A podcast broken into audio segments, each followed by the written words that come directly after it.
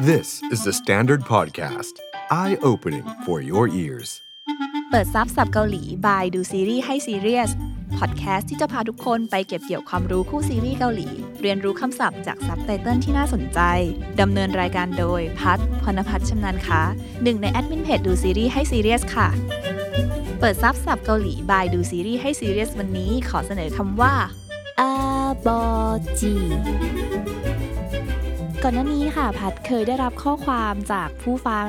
ว่าอยากให้ทำคำศัพท์เกี่ยวกับครอบครัวนะคะ แล้วก็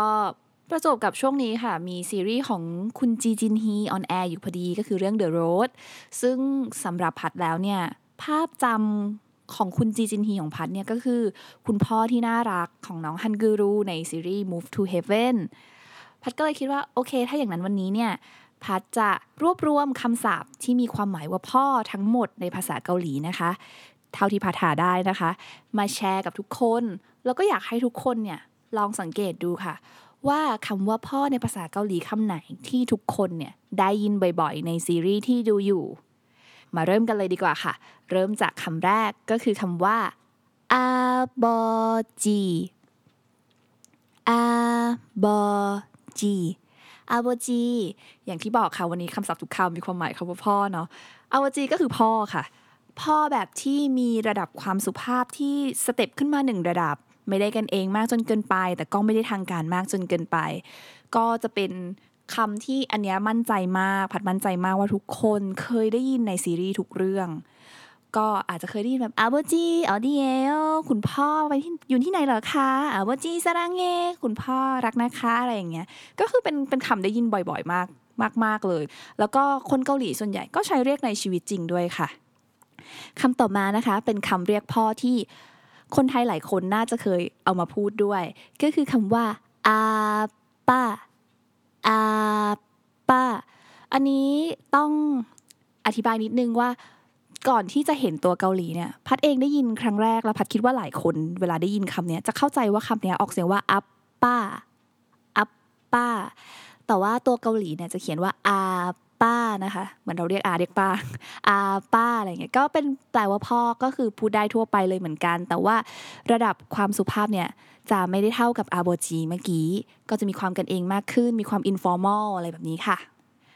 มาถึงคำที่สามที่ใช้เรียกพ่อนะคะ ก็คือคำว่า아버님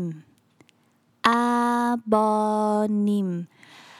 아버님 เนี่ยมีความแบบพิเศษขึ้นมานิดนึงก็คือ มันจะแปลว่าคุณพ่อมีคำว่าคุณเข้ามาด้วย การมีคำว่าคุณเข้ามาเนี่ยแปลว่าระดับความสุภาพของมันเนี่ยก็จะเพิ่มมากขึ้น ทีนี้พัดก็มีการคุยกับ선생님ค่ะ ว่าเอ๊ะสถานการณ์แบบไหนกันนะที่เราเนี่ยมักจะได้ยินคำว่า아버님ออกมา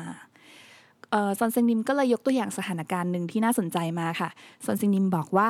เวลาที่เราดูซีรีส์แล้วคุณพ่อเนี่ย ไปหาลูกที่โรงเรียน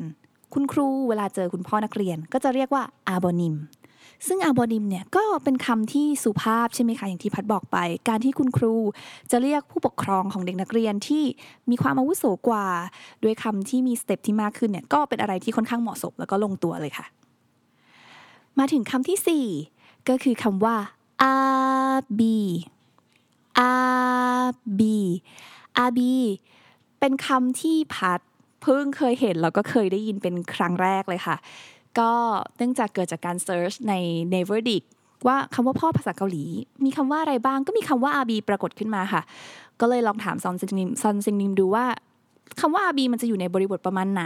선생님ก็เลยให้ประโยคมาประโยคนึงค่ะ ประโยคนั้นก็คือ지 아비 꼭 빼닮아가지고ก็คือ เธอเนี่ยมันเหมือนพ่อไม่มีผิดเลยนะ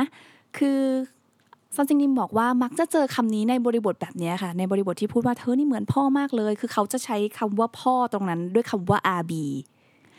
มาถึงคำสุดท้ายนะคะคำที่ 5 ก็ไม่คิดว่าในภาษาเกาหลีเนี่ยจะมีคำว่าพ่อมากถึง 5คำเลยนะคะคำที่5นี่ก็คือคำว่าผู้ชินผู้ชินผู้ชินอันนี้ทั้งพัทและซอนเซงนิมไม่เคยได้ยินมาก่อนเลยทั้งคู่นะคะ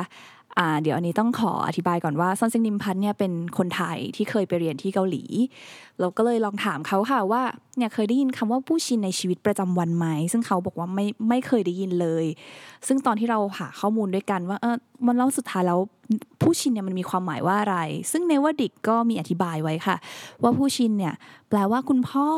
หรือบิดา ซึ่งเป็นคำที่ค่อนข้างดูจริงจัง ซึ่งก็มีการอธิบายเพิ่มเติมนะคะ ว่าคำว่าผู้ชินเนี่ยมักจะใช้เรียกพ่อตัวเอง หรือเรียกพ่อของคนอื่นแบบเคารพค่ะ เปิดซับสับเกาหลีบายดูซีรีส์ให้ซีเรียสวันนี้นะคะ ก็เลยขอรวบตึง 5คำศัพท์ในภาษาเกาหลีที่มีความหมายคำว่าพ่อ นั่นก็คือคำว่าอาโบจีอาปาอาบนิมอาบี และคำสุดท้ายนะคะ ผู้ชิน ก็อย่างที่บอกเมื่อกี้ไปนะคะ ว่าไม่คิดเลยว่าในภาษาเกาหลีเนี่ยพอคำว่าพ่อจะมีมากมีให้ใช้มากถึง 5คำเลย แล้วก็อย่างที่พัดบอกไปในตอนต้นว่าพัดอยากให้ทุกคนเนี่ยลองสังเกตดูค่ะ ว่าในซีรีส์ที่เราดูอยู่เนี่ยมีคำไหนบ้างที่เราเคยได้ยินมา เพราะว่าอันนี้แชร์จากประสบการณ์ตรงเลยนะคะ ว่าหลังจากที่พัดได้ลองเก็บเกี่ยวคำศัพท์ใหม่ๆทีไรเนี่ย เวลาดูซีรีส์เนี่ย หูเราจะค่อนข้างเหมือนคุ้นชินกับคำศัพท์เหล่านั้นไปแล้วหนึ่งครั้งเนาะจากการที่เคยได้ยินมาก่อนตอนเรียนแล้วพอได้ดูซีรีส์เนี่ย ก็จะรู้สึกว่าอุ้ยฉันเข้าใจคำนี้ ฉันเคยได้ยินคำนี้มาก่อน ฉันรู้ความหมายคำนี้ ก็เป็นอีกหนึ่งทางในการฝึกฝนที่ดีนะคะ แล้วก็อีกหนึ่งทางที่อยากจะแนะนำก็คือเหมือนที่เมื่อกี้ได้พูดไปว่าพัดเนี่ยหาข้อมูลคำศัพท์ต่างๆเนี่ยจาก Naver Dic ซึ่งมีทั้งเป็นเวอร์ชันแอปแล้วก็เว็บไซต์เลยนะคะ ก็อันนี้ไม่ได้สปอนเซอร์แต่อย่างใดนะคะ แต่ว่าเป็นสิ่งที่พัดใช้เอง ใช้จริงแล้วก็รู้สึกว่าใช้ง่าย ก็อยากบอกต่อว่า มันเป็นเป็นแอปหรือเว็บที่ สามารถใช้ search หาภาษาเกาหลีได้ง่ายมาก แบบถ้าเราอยากรู้ว่าคำว่าพ่อคืออะไรก็ search คำว่า father ได้เลย อยากรู้ว่าออกเสียงว่าอะไรก็มีปุ่มให้ฟังการออกเสียงด้วย การฝึกฟังคำศัพท์บ่อยๆเนี่ยก็น่าจะช่วยได้เหมือนกันนะคะเผื่อใครที่สนใจในภาษาเกาหลีเนาะแล้วก็อยากสืบค้นเพิ่มเติมอยากฝึกฟังเพิ่มเติมเนี่ยพัดคิดว่าทางนี้ก็เป็นทางที่ค่อนข้างโอเคเลยค่ะ ฝากติดตามเปิดซับสับเกาหลี by ดูซีรีส์ให้ซีเรียสทุกวันจันทร์และวันศุกร์ผ่านช่องทาง YouTube The Standard Podcast และ podcast player ทุกแพลตฟอร์มด้วยนะคะ เพราะทุกซับมีสับน่ารู้เสมอ 안녕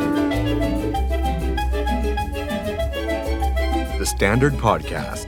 eye opening for your ears.